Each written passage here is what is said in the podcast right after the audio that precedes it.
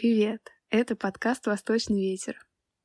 Сегодняшний выпуск, мне кажется, получился самым интересным из тех, что мы пока что записывали. Мы позвали в него Бонч-Осмоловскую Ольгу Андреевну. Ольга Андреевна преподает в трех вузах в Санкт-Петербурге. В сегодняшнем выпуске мы обсудили изучение двух восточных языков, китайского и японского, говорили о том, зачем и как заниматься наукой в России, а также о том, как студенты могут предпринять первые шаги в научной деятельности.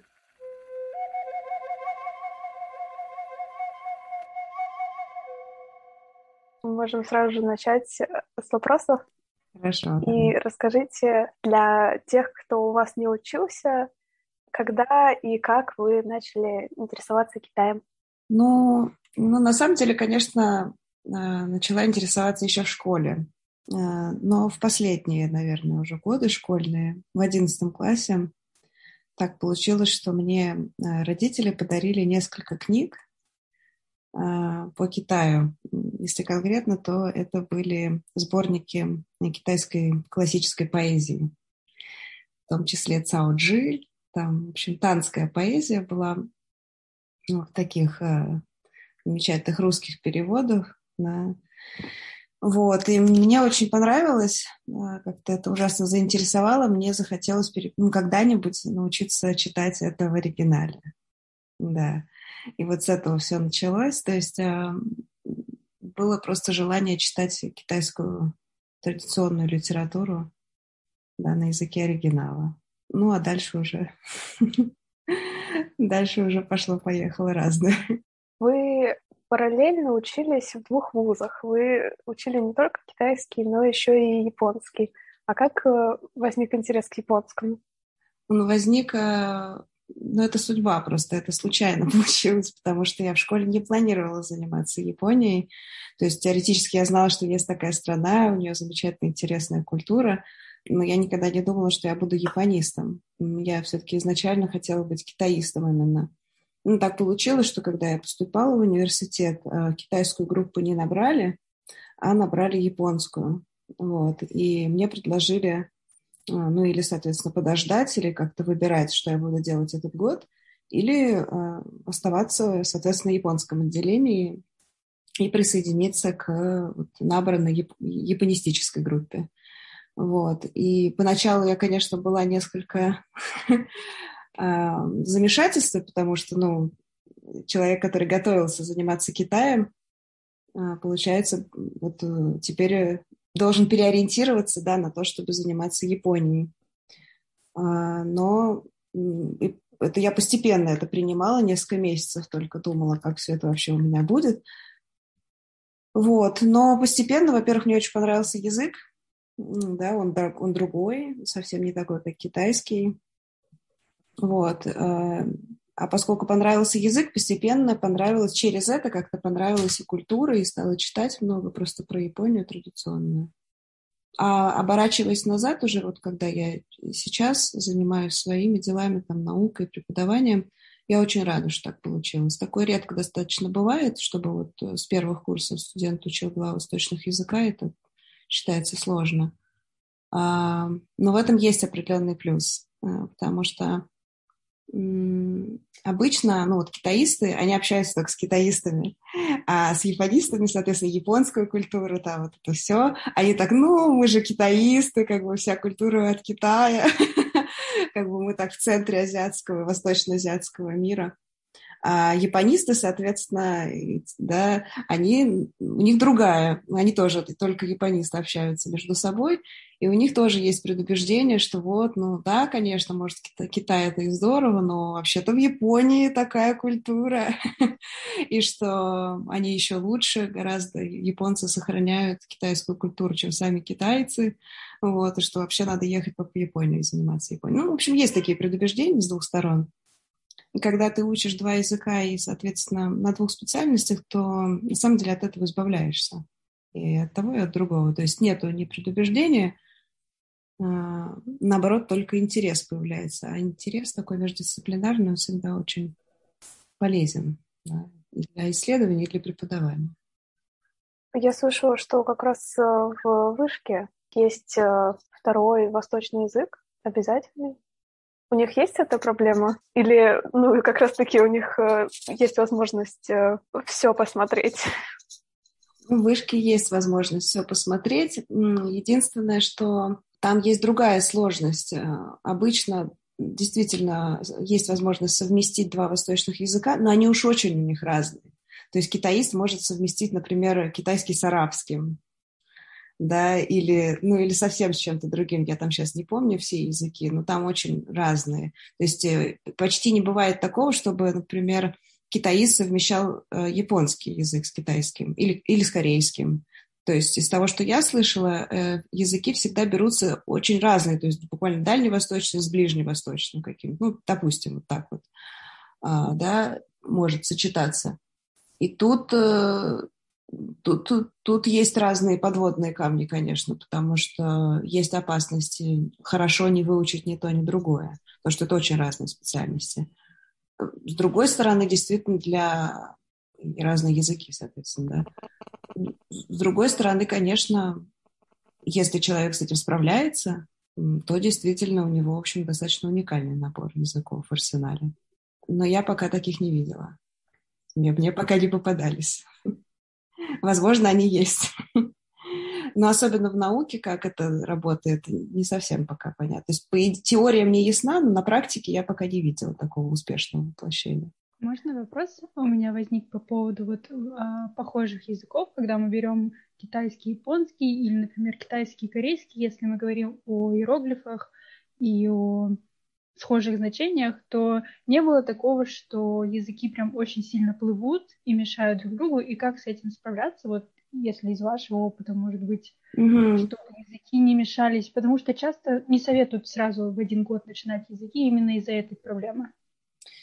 Ну, на самом деле, это вопрос тоже такой неоднозначный, потому что вообще до революции вот в Санкт-Петербургском государственном университете в обязательном порядке учили несколько восточных языков.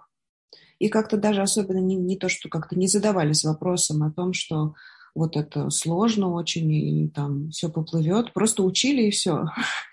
И, и выучивали. Вот. Другое дело, что ну, сейчас как-то вот в современном этом информационном потоке какие-то дела, то есть студенты много заняты разными вещами, сложно, многие совмещают с работой, еще что-то, какие-то дополнительные курсы. Полноценно выучить два восточных языка за четыре года бакалавриата могут далеко не все.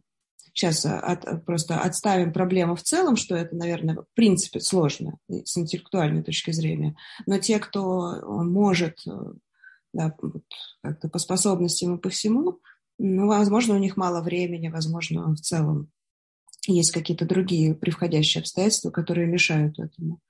Из моего личного опыта, вот, когда я действительно, грубо говоря, днем учила японский, вечером шла учить дополнительно китайский, и надо было и фонетику ставить, и японскую грамматику учить, а фонетику, соответственно, китайскую, и тоже там все есть, и грамматика, и так далее. На это просто надо было тратить очень много времени.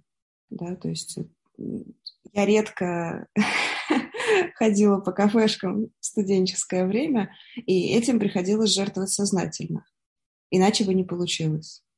Наверное, да, если вести такую веселую студенческую жизнь, которую обычно рисуют себе молодые люди там, на первом, на втором курсах, да, вот эта свобода такая, при этом какой-то такой интеллектуальный налет студенческой поры, наверное, да, это будет действительно почти невозможно. Это правда. А что касается конкретного наложения двух языков, ну, не знаю. Мне они немного помогали, если честно. То есть многие иероглифы совпадают. Да? Конечно, в японском языке в основном иероглифы не упрощенные по сравнению с китайскими, но ключи, в принципе, одни и те же используются. Когда я поехала в Китай на втором курсе, я знала больше иероглифов, чем вот просто китаисты, потому что параллельно учила японский иероглиф, например. Иероглифический запас у меня наращивался быстрее. Вот. Грамматики, конечно, а грамматики настолько разные на самом деле, что это ну, реально очень два разных языка. Они не похожи друг на друга. Поэтому ты сознательно учишь два разных языка. И, в принципе, Ну вот не знаю, где здесь может возникнуть реально такое наложение, только если это действительно не систематизировать, а заниматься урывками, так не соизмерять свои силы, тогда, наверное. А в целом, если серьезно учить, то это достаточно, может быть, успешное предприятие. Вы преподаете угу. в трех вузах в Санкт-Петербурге, и, насколько я понимаю, вы еще японский преподавали или преподаю, да. да, да. Угу. Можете рассказать, как это началось? Вы сразу понимали, что ну, это возможность уйти в преподавание, и вам хотелось, или по окончанию учебы возникла такая мысль? Нет, нет, она совсем не сразу возникла. Ведь я, когда окончила университет, я пошла в аспирантуру. Это еще три дополнительных года. Да. Плюс к тому я еще ездила на два года в Китай. И поэтому у меня в целом это было между вот моим официальным началом преподавания в университетах и окончанием университета, ну, прошло достаточно много времени, а преподавать японский частным образом я начала еще, конечно, в университетские годы, это третий курс, да, но частное преподавание, оно другое, мне почему-то действительно хотелось преподавать, но мне хотелось иметь какой-то заработок, конечно, в университетские годы, это понятно. И мне нравился японский язык искренне, мне хотелось его преподавать. Вот тут это интересно, потому что я как-то не думала почему-то, что именно японский я буду преподавать когда-нибудь в университете. Почему-то университетское преподавание я всегда связывала именно с, тоже с китаистикой. А японистика для меня была, ну, это или научная какая-то работа, или... Ну, частное преподавание, потому что частное преподавание дает э, возможность преподавать очень разным людям. Вот меня это интересовало. Э, мне хотелось попробовать преподать японский язык э, ну, вот совершенно разным студентам, взрослым людям. Ну, только детям я никогда не преподавала. Такого не было. А так у меня были очень разные люди, там сотни учеников за это время э, обучались. И мне просто очень нравилось каждому находить свой подход. Вот именно в частном, это невозможно в университете, потому что в университете всегда сидит группа, у нее всегда есть установленная программа. А для частного ученика можно подобрать индивидуальную программу, разные пособия под нужды, да, под цели, под интересы. Вот это мне было действительно... Сейчас я очень сильно сократила, конечно, частное преподавание, потому что график не позволяет. А университетское преподавание, оно связано с моей научной работой все-таки больше, потому что ну, я в какой-то момент поняла, что, ну, а кто в науку-то идет? В науку идут бывшие студенты, как ни крути. И с ними надо заниматься просто, это важно. То есть должны быть какие-то каналы связи между Академией наук и университетами. А необходимость преподавать классические дисциплины, типа древнекитайского языка, и других, они постепенно просто повлекли, что эти, да, эти занятия можно внедрить, ввести в разных университетах. Да, то есть, конечно, на Восточном факультете эти курсы уже есть, но там, соответственно, там другие, да, можно попробовать запустить. А вышки вот с этого года запустили, в Герцена тоже обновили с этого года сильно. И поэтому просто есть необходимость, да, быть в разных местах, общаться со студентами и как-то думать, к чему это может все привести. Потому что я, конечно, в преподавании ориентирована на то, чтобы ну, студенты так или иначе знакомились с академической жизнью и дальше думали, как им это может пригодиться после университета. Ну, сейчас про научную работу у нас тоже есть несколько вопросов. Так, так. Сначала, сначала еще вопрос про преподавание. С точки зрения преподавателя, у вас есть какие-то советы для людей, которые, возможно, только поступают, выбирают специальность? Ну, наверное, не всем везет в десятом-одиннадцатом классе понять, mm-hmm. Mm-hmm. что они хотят делать. Очень многие, например, поступив куда-то, куда они думали, что они хотели, uh-huh. на первом, на втором курсе, на третьем курсе могут понять, что им это вообще не подходит. Uh-huh. Ну, как бы тоже в такой ситуации часто бывает сложно решиться поменять специальность, перепоступить, снова пойти на первый курс. Как вообще найти то, что тебе нравится, кроме как вот пытаться пробовать все подряд? Это, конечно, хороший вопрос, но очень сложный, я бы сказала, философский, потому что, ну, найти, мне кажется, что поиск – это такая, это деятельность активная, правильно? То есть нельзя найти пассивно, нельзя найти, нельзя просто сидеть и ждать, чтобы оно тебя нашло, правильно? Ну, то есть это маловероятно, скажем так. Возможно, на удачу. Но это один человек из ста, когда вот ему что-то так получается. Мне всегда говорили, что если будешь копать, то выкопаешь. И если честно, практика, которая, как известно, критерий истины, она в моем, вот в моей жизни, в общем-то, это доказала, этот тезис.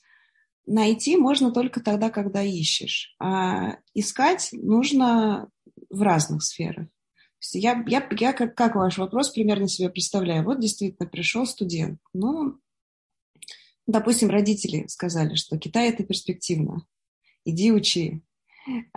И пошел бедный студент, не очень-то мотивирован. Ну, на первых порах так еще ничего, да. А потом, ну, как-то так. Китайский сложный, много разных превходящих обстоятельств. В общем, к третьему, если не ко второму курсу, этот запал действительно может пропасть. Вот что делать в такой ситуации, мне сложно судить, потому что, когда я учила японский, у нас, конечно, из десяти человек восемь-то отсеялось из группы. Такой вот момент. Отсеялись по разным причинам. Как раз из-за отсутствия интереса, в конечном счете, из-за неуспеваемости. Отчисляли, действительно. Одна девочка перевелась на психологию. Насколько я знаю, достаточно преуспела впоследствии на этом поприще. Кто-то ушел в другой университет, но сменил тоже специальность. Я считаю, что просто не надо бояться менять. То есть, самое, мне кажется, самое страшное для человека – это жить в каком-то болоте. То есть, когда тебе вроде как так средненько интересно, но не настолько неинтересно, чтобы сменить, и вот ты вот во всем этом варишься, и, ну, теряешь время, мне кажется, действительно. То есть это очень важно, не терять свое жизненное время. Я стараюсь его не терять. То есть я, я стараюсь не заниматься тем, что мне неинтересно в жизни. Это может быть тяжело, потому что график перегружен, но мне интересно хотя бы это. Это все оправдывает. Поэтому из таких, ну, не знаю, советов, не советов, но действительно нужно задуматься, что интересно. Если непонятно, что интересно, то можно попробовать найти человека, который, ну, кажется, ну, как сказать, не то чтобы даже авторитетом, но который интересует, да, так в целом. Спросить у него, подумать вместе, может быть. Вот мне теоретически было бы интересно то-то и то-то. Что можно с этим сделать? Попробовать поискать человека, который проконсультирует, да. Если такого человека рядом нет, тут тоже разные. Можно попробовать походить на разные лекции, почитать разные книги, посмотреть фильмы документальные, образовательные какие-то. То есть начать привлекать какую-то дополнительную информацию просто. Вот. Примерно так, наверное. А если чувствуете, что все-таки вот как бы прошел этот процесс поиска, и в итоге поиск показывает, что все-таки не очень интересно, надо что-то менять. Вот не, не надо оставаться вот в таком каком-то амбивалентном состоянии. Давайте тогда про а, то, как вы пришли к научной деятельности. В чем, в чем состоит ваша работа? Так, хорошо. Это очень большой вопрос, конечно. Но а, я работаю в Институте Восточных Рукописей Российской Академии Наук. Начнем с места работы, да? Это академический институт. В нем есть отдел Дальнего Востока. В отделе Дальнего Востока работают люди, которые в первую очередь, понятное дело, занимаются Китаем, Японией, Кореей. Ну, вот еще у нас есть вьетнамец, тибетолог, да, и тибетолог, да, это разные люди.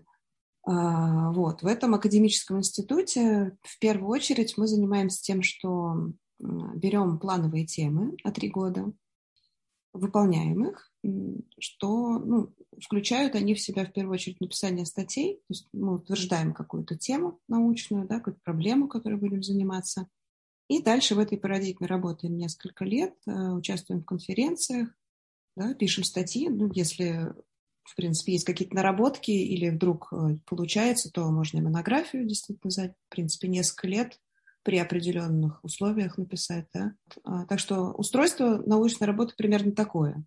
А моя научная тема, в первую очередь, это конфуцианство. То есть конфуцианская экзегетика. Экзегетика – это наука, искусство, толкование священных текстов. В данном случае конфуцианских, да, потому что конфуцианская экзегетика. Вот, но если шире, то вообще, в принципе, интеллектуальная история традиционного Китая. Да, то есть не только, на самом деле, конфуцианство, а в целом просто то, что определяет, да, развитие мысли э, в Китае. Да. Это довольно долгая история, как я этим всем заинтересовалась. Поначалу я интересовалась только каноническими текстами конфуцианскими. Мне хотелось изучать один из них. Прошло несколько лет, пока я поняла, что я, наверное, должна сменить тему вот, на ту, которая мне в тот момент уже более была интересна. Я нашла свою тему, действительно. Это тема про конфуцианские комментарии к каноническим текстам. Получился очень интересный проект, который вылился потом в мою кандидатскую диссертацию. Я исследовала то, каким образом, почему появлялись разные жанры конфуцианского комментария. То есть вот есть набор канонических текстов, и конфуцианские ученые из поколения в поколение изучают эти тексты. Меня заинтересовал вопрос о форме этого изучения. Ну, то есть, грубо говоря, это применимо и к какой-нибудь современности. То есть, ну, представьте, что, не знаю, есть какой-то сайт в интернете, и люди, которые занимаются этим сайтом, пишут, допустим, посты в разных жанрах.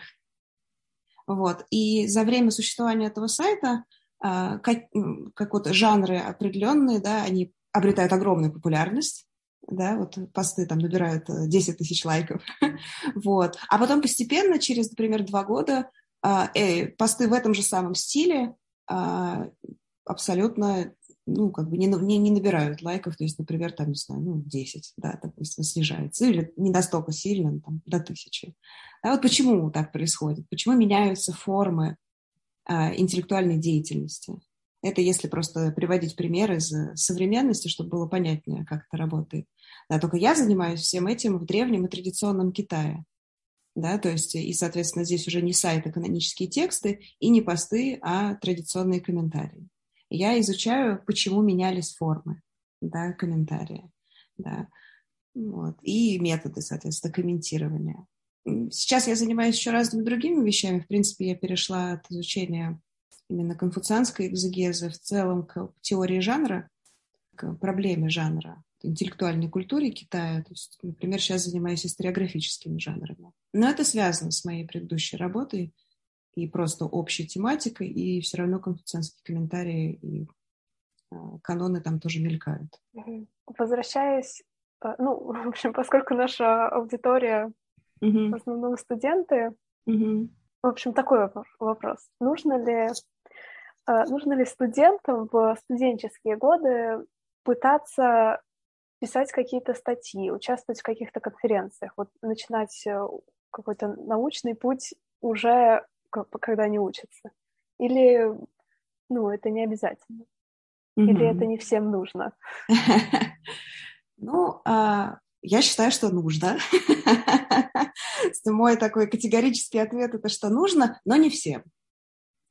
Вот, такой момент. То есть, наверное, есть студенты, которые изначально к этому не предрасположены, не тянутся к этому, да? У них, возможно, какой-то изначально прикладной, да, практический, да, такой, ну, интерес, да, к, к языку, например, еще к чему-то. А, то есть, ну, они не видят себя в дальнейшем а, в науке, в каких-то теоретических изысканиях. Зачем их заставлять? Не нужно.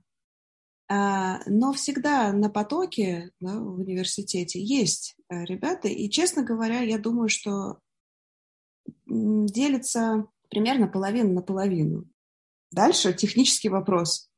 Их заинтересовали или нет? Здесь проблема многоаспектная, потому что, ну, тут такой вопрос, надо ли заинтересовывать студентов? Студенты сами должны приходить к нам, да, и сами должны интересоваться.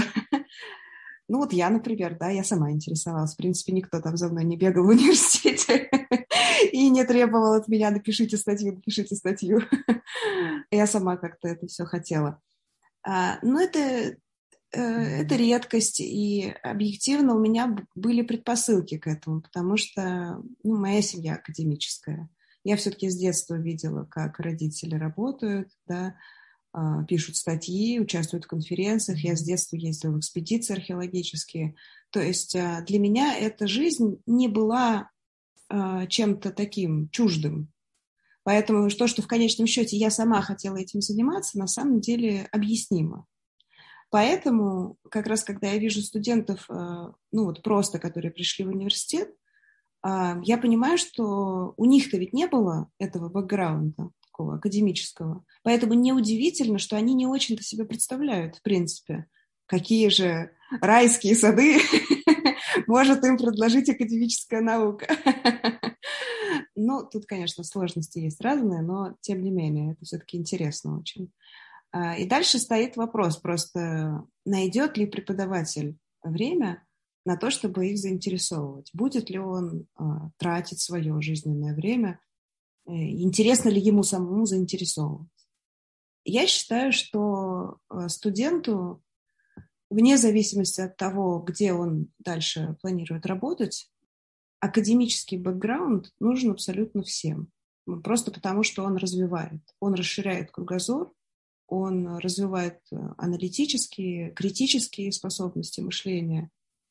Были действительно ну, такие даже ну, истории, да, когда в кризисе там, в Британии из одного, по-моему, какого-то, вот, не помню сейчас, какой конкретно завод, но, в общем, уволили весь абсолютно состав менеджеров и управленцев, и вместо них пригласили профессоров из Оксфорда, чтобы они ситуацию кризисную разрулили, филологов, классиков, и отдали им управление, да, то есть вот каким-то предприятием или чем-то таким. Был действительно как экономический кризис какой-то страшный в двадцатом веке.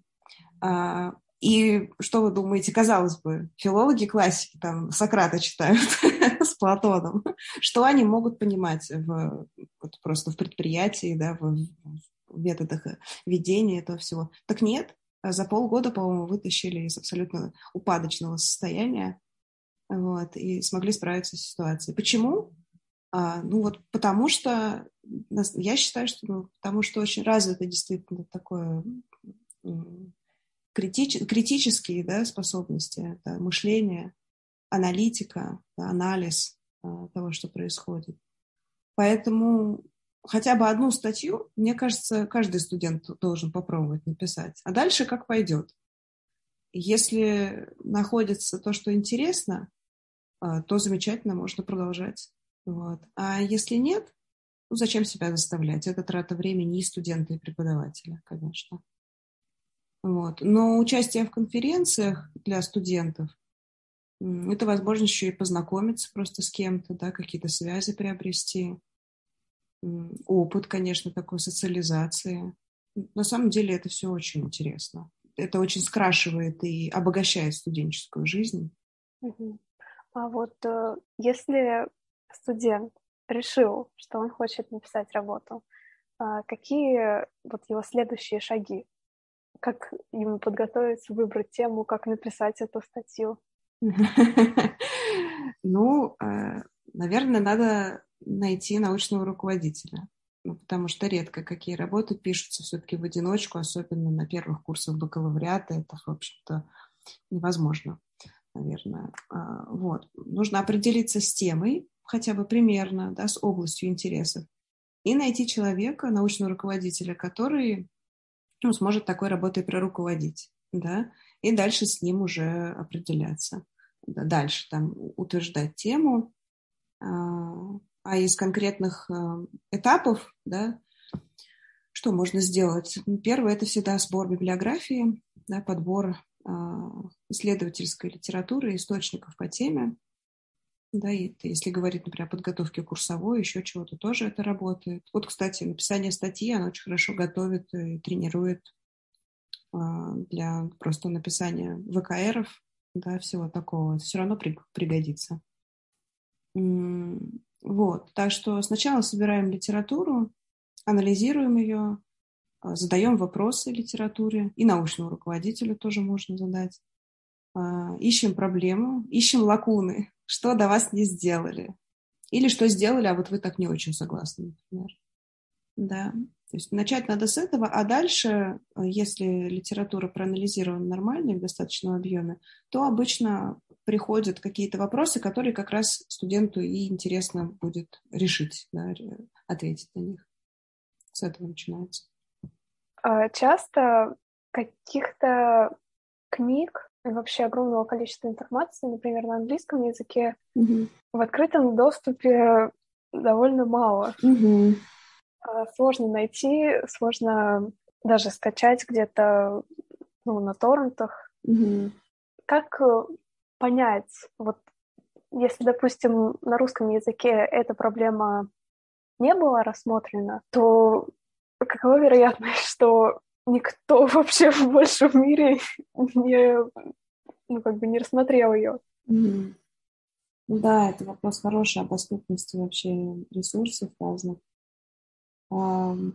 Ну, помогают в каком-то смысле библиографии, конечно, которые уже есть, например, ну вот, грубо говоря, вы стали заниматься какой-то темой, нашли монографию по этой теме, допустим, на русском языке сначала. А, прочитали, посмотрели.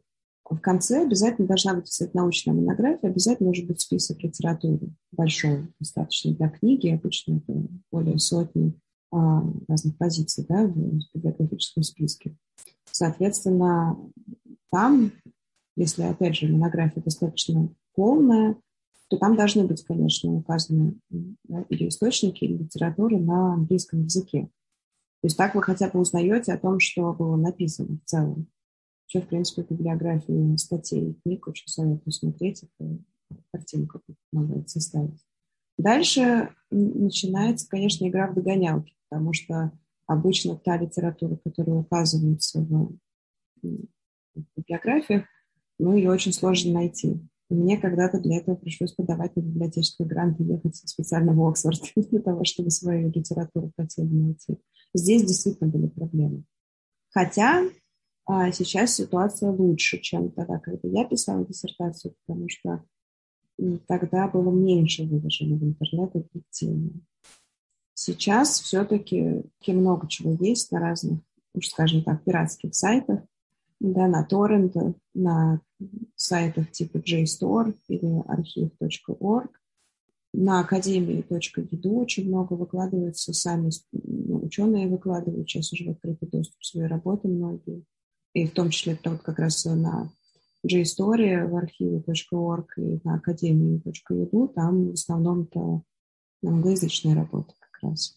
То есть там можно по ключевым словам просто попробивать и найти довольно много чего. Вот. Как говорится, Google в помощь, то есть всегда можно что-то попробовать найти. Ну, если совсем чувствуете, ну, вот не находится, да, или не находится уже известная книга или работа, то есть она есть, но мы не можем ее найти, или вообще ничего не находится, непонятно, есть или нет. Это две разные ситуации. Ну, тут, наверное, нужна помощь действительно научного руководителя и коллег. А, надо обращаться, надо искать. Ну, библиотеки еще, кроме того, никто не отменял. Такой момент.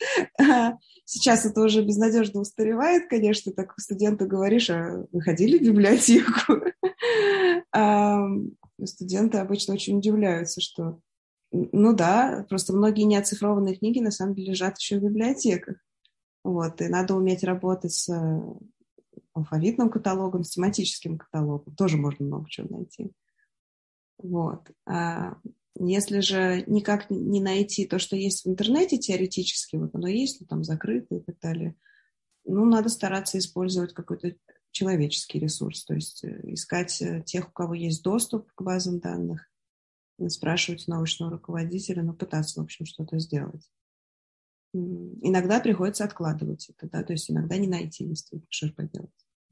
Угу. А... Понятно. Какой-то панацеи, к сожалению, нет. С этим сталкиваются абсолютно все, и студенты, и научные сотрудники. Все-таки мне кажется, что студенты, ну тут как бы все, в принципе, у всех есть плюсы. Студенты всегда могут попытаться обратиться к научному руководителю или к кому-то у себя на кафедре, к преподавателям, которые имеют доступы. А, в свою очередь, научные сотрудники и преподаватели имеют возможность обратиться к коллегам из других мест. И у кого-нибудь да всегда что-нибудь находится. То есть вот у меня почти никогда такого не бывает, чтобы я не могла найти книгу, честно вам скажу. То есть если ее вообще не существует в интернете, то тогда да. Если она вообще никогда никем не оцифровывалась. Если же она оцифровывалась, то я ее найду. Потому что у меня есть друзья в Китае, у меня есть друзья в Европе, да, и уж как-нибудь мы ее откопаем, скачаем через какие-нибудь да, сайты. То есть, как бы для меня сейчас такая проблема в принципе не стоит, но годы на это ушли. Тогда следующий вопрос. Насколько вообще перспективно заниматься наукой, особенно в России? И где, в каких странах, куда лучше ехать, чтобы было больше возможностей? Или ехать не обязательно? Угу. Ну, вообще отличный вопрос. Я считаю, что ехать не обязательно. То есть в России можно заниматься наукой, и у нас очень изначально сильная академическая традиция, еще сохраняющиеся из дореволюционных времен, и потом, конечно, укрепленное в советское время, объективно у нас очень сильная научная школа, в том числе востоковедная. Вот. Тут нам абсолютно нечего не стыдиться, не ну, так, ехать как-то да, с такой, со студенческой миссией да, куда-то ни на запад, ни на восток. У нас для этого есть все условия для того, чтобы заниматься наукой продуктивно. А обычно, ну, первый вопрос, кажется, был, да, перспективно ли, в принципе, работать, да, в науке в России. А многое зависит просто от специальности, то есть надо сразу же разделить, мы же, наверное, говорим про востоковедение, правильно? То есть, например, технические специальности не берем, они изначально очень востребованы у нас, да, тут вопрос не стоит.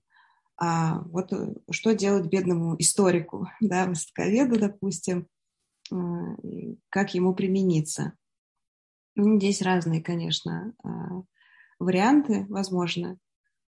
Если человек очень способный, действительно хочет видеть себя в науке, хочет работать, то он поступает в аспирантуру, защищает диссертацию и дальше думает, видимо, или в академическом институте будет работать, или совмещать это с преподаванием, или преподавать, или еще как-то. Престижно ли это? Я считаю, да. Конечно, безусловно, работать в Академии наук – это престижно. А много ли можно на этом заработать денег, если уж так ну, как бы вопрос ставить ребром, то работая только в Академии наук, наверное, нет, если чисто на ставку работать. Но Академия наук дает разные другие возможности, потому что от Академии наук можно подавать на научные гранты. А, да? То есть научный сотрудник может попросить финансирования на свой научный проект. Конечно, отбор проводится на конкурсной основе, и не каждый год получается получить грант, но гранты дают. Сейчас просто конкретно, вот в, в, я бы сказала, в эти месяцы и вообще, в принципе, вот сейчас сложно что-то сказать. Да, возможно, если мы там будем записывать этот э, подкаст еще через год, допустим, да, можно будет что-то новое сказать о том, какая будет ситуация там с перспективами. По-другому это будет выглядеть. Сейчас не очень понятно. Но до того, как бы, если говорить о том, как она функционировала еще там, не знаю, тот, тот же, допустим, возьмем год назад, отмотаем, да, то научный сотрудник, в принципе, если он мотивирован, если он реально работает, он может, может найти способ заработать. Заработать не такая большая проблема. Обычно проблема с тем, что статьи не пишутся. Возможно, вот такая вот, да, что нужно же не только подать на финансирование, нужно еще и выполнить обязательства по этому финансированию. Вот. Теперь о работе за рубежом. Ну, я довольно много все-таки поездила и была на конференциях в разных странах и жила в Китае два года, как раз по научной работе. В Китае, безусловно, зарплаты выше, чем у нас. Надо, правда, понимать, что у них и жилье в десять раз дороже, чем у нас. Поэтому все соразмеряется. То есть если у них средняя зарплата кандидат наук порядка сто тысяч рублей в месяц минимум, минимум, то и уходит это в основном на обеспечение, да, там, жизни, да, это кредиты, это покупка квартиры и так далее. Это неоднозначно все, то есть что там больше денег. Ну, кроме того, работа, например, на Востоке, она тоже имеет свою специфику. Думаю, что вы это понимаете уже сейчас как востоковеды, то есть это общение, ну, по, по большому счету, только в рамках китайского круга, потому что китайцы достаточно замкнуты в своей, да, науке, то есть они не очень много общаются с европейцами.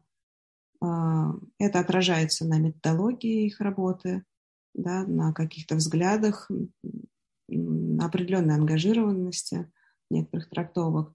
То есть вот я не готова работать только в Китае, например. У меня была возможность там остаться, в принципе, продолжить работу. И это в каком-то отношении было бы выгодно, но я все-таки вот в этой научной парадигме себя не вижу.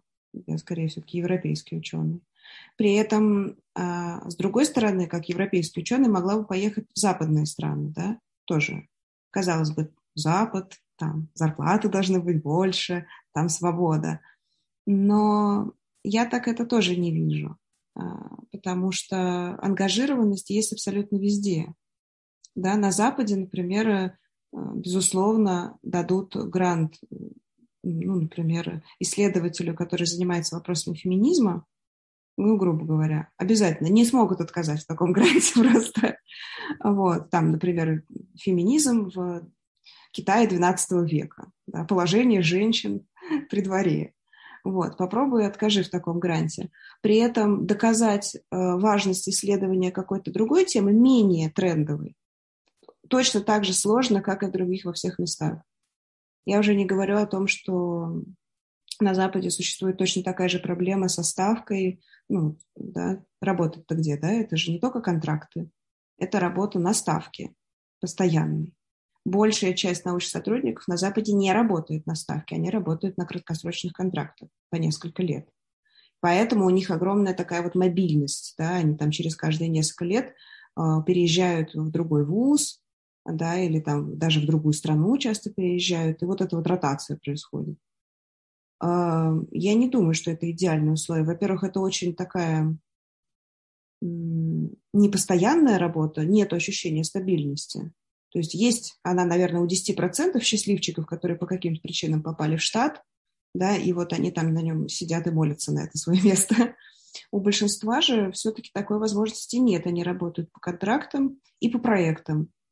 А проекты тоже из-за этого получаются поверхностными, потому что это значит, что ты два года занимаешься какой-то темой, отбиваешь это финансирование, и дальше начинаешь заниматься чем-то другим, то, что теперь в тренде. И постоянно вот гонишься за этими трендами, да, только чтобы вот тебе дали финансирование на следующую твою работу.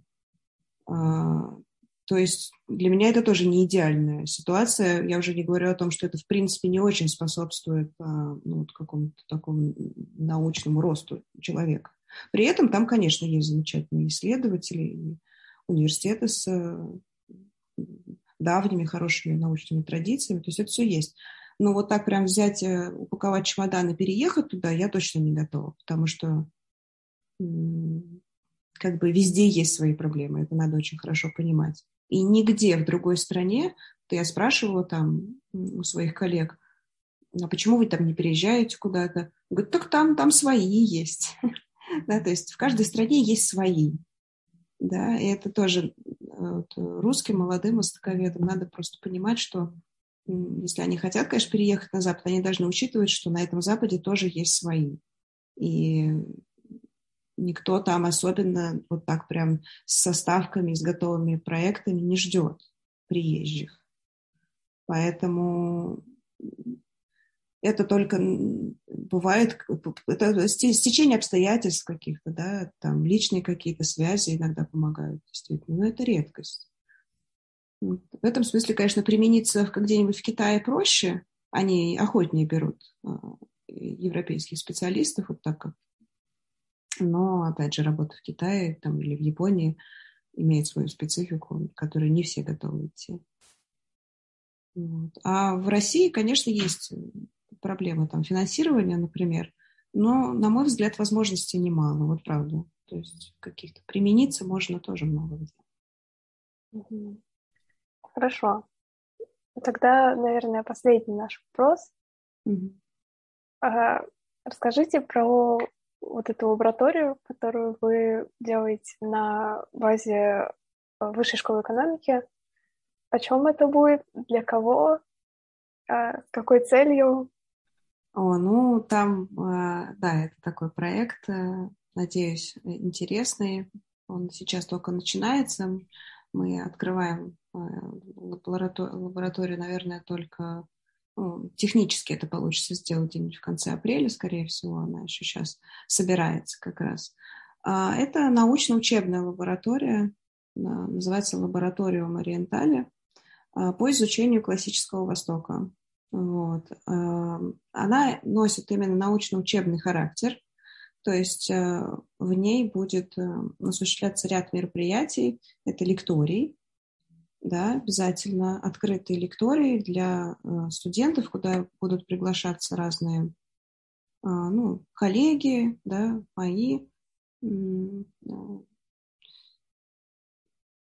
э, научные сотрудники, да, может быть, онлайн, может быть, очно, то есть в зависимости от того, э, как мы все это будем организовывать. Вот, э, там будет обязательно востоковедный семинар, да, для студентов. Он будет делиться на большой востоковедный семинар и малый востоковедный семинар. Большой востоковедный семинар будет э, запускаться для, проводиться, да, для ну, студентов постарше, это магистры, да, и аспиранты, у которых уже есть свои как-то научные проекты, более или менее оформленные, да, то есть они готовы сделать, в принципе, доклад и э, ответить на какие-то вопросы, то есть у них уже более-менее сформирована, да, какая-то канва. И на этот семинар мы будем приглашать, ну, я буду приглашать дискуссантов. Дискуссанты – это мои коллеги, уже научные сотрудники, преподаватели, которые будут задавать вопросы, то есть вместе со мной вести дискуссию, да, по обсуждаемой теме и давать какой-то фидбэк. Да. Это, участвовать в большом востоковедном семинаре могут и молодые ученые, и вообще, в принципе, ученые, которые хотят вынести на обсуждение какую-то свою работу. Вот. А малый востоковедный семинар м, будет проводиться еженедельно для студентов, в первую очередь, бакалавров, а, потому что, а, ну, мне кажется, необходимо как-то держать связь с интересующимися ребятами. То есть если они видят какую-то свою такую дальнейшую деятельность в науке, то необходимо создавать для этого инфраструктуру, необходимо создавать комьюнити заинтересованных людей, которые а, смогут и между собой общаться, да, и рассказать про свои проекты, и спросить совета. Вот как бы это такой work in progress. То есть это малый, малый востоковедный семинар сделан для, в первую очередь, для младшего такого поколения, чтобы выращивать, да, кузницу кадров, грубо говоря. То есть туда может прийти, в принципе, по согласованию со мной любой студент. Ну, скорее всего, это те, кто у меня обучается напрямую или как-то меня через кого-то знает. Вот. И, соответственно, утвердить там тему исследования и начать свою работу в лаборатории. Все участники лаборатории получают статус лаборанта. Вот. Лаборантом можно быть разным. Можно быть лаборантом-слушателем. Это лаборант, который приходит в первую очередь на лектории, как бы расширяет кругозор в целом, возможно, участвует в читальном клубе. Вот еще одно мероприятие, да, в рамках э, лаборатории. А, но, в принципе, не собирается вести научный проект какой-то.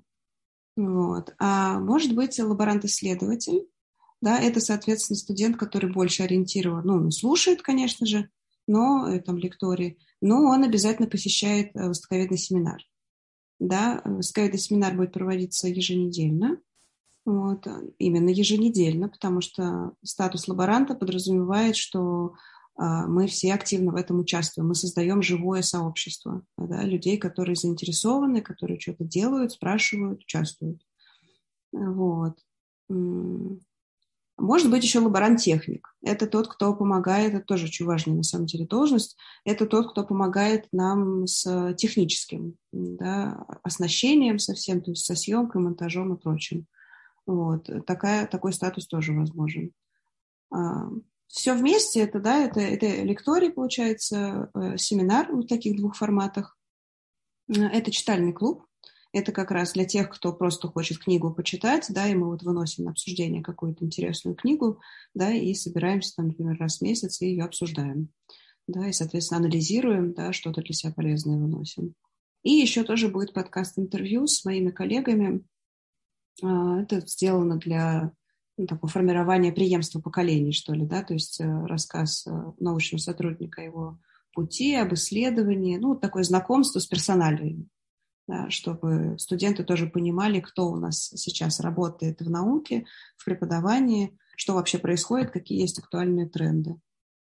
Вот. Так что в целом эта лаборатория, ну, такая вот научно-учебная, она и призвана расширить поле современного академического востоковедения, да, как-то вот, чтобы был такой междисциплинарный семинар.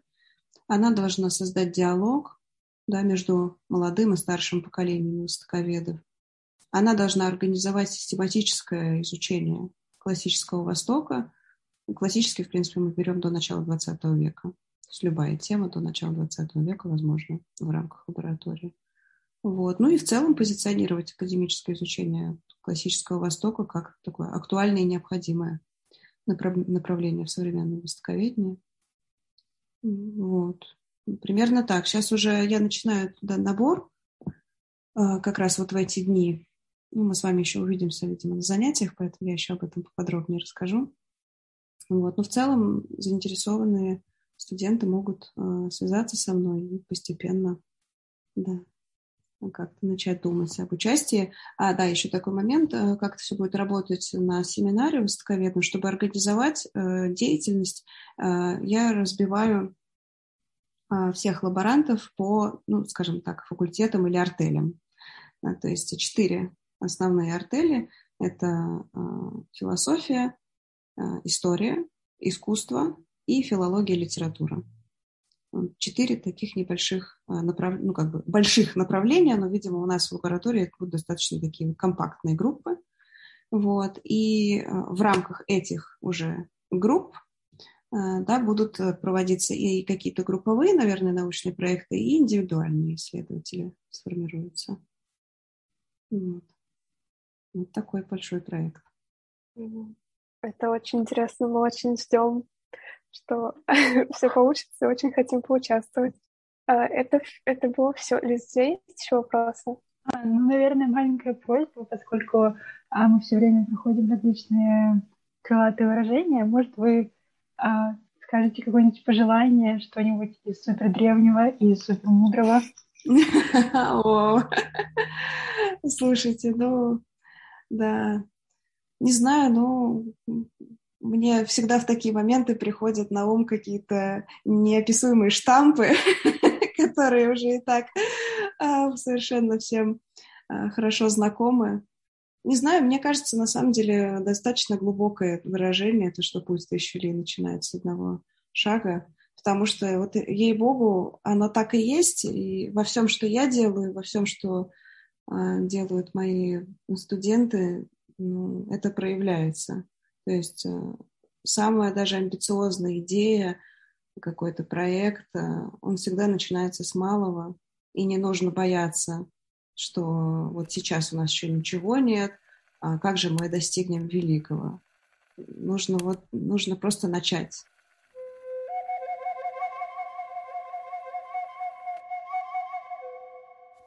И вот, наверное, и все. Мы хотим еще раз поблагодарить Ольгу Андреевну за то, что она согласилась и пришла к нам в выпуск, выделила свое время. Надеемся, что вам понравился этот выпуск, потому что, ну вот мне лично кажется, он действительно один из самых интересных пока что из тех, что мы записывали. И спасибо всем, кто продолжает нас слушать.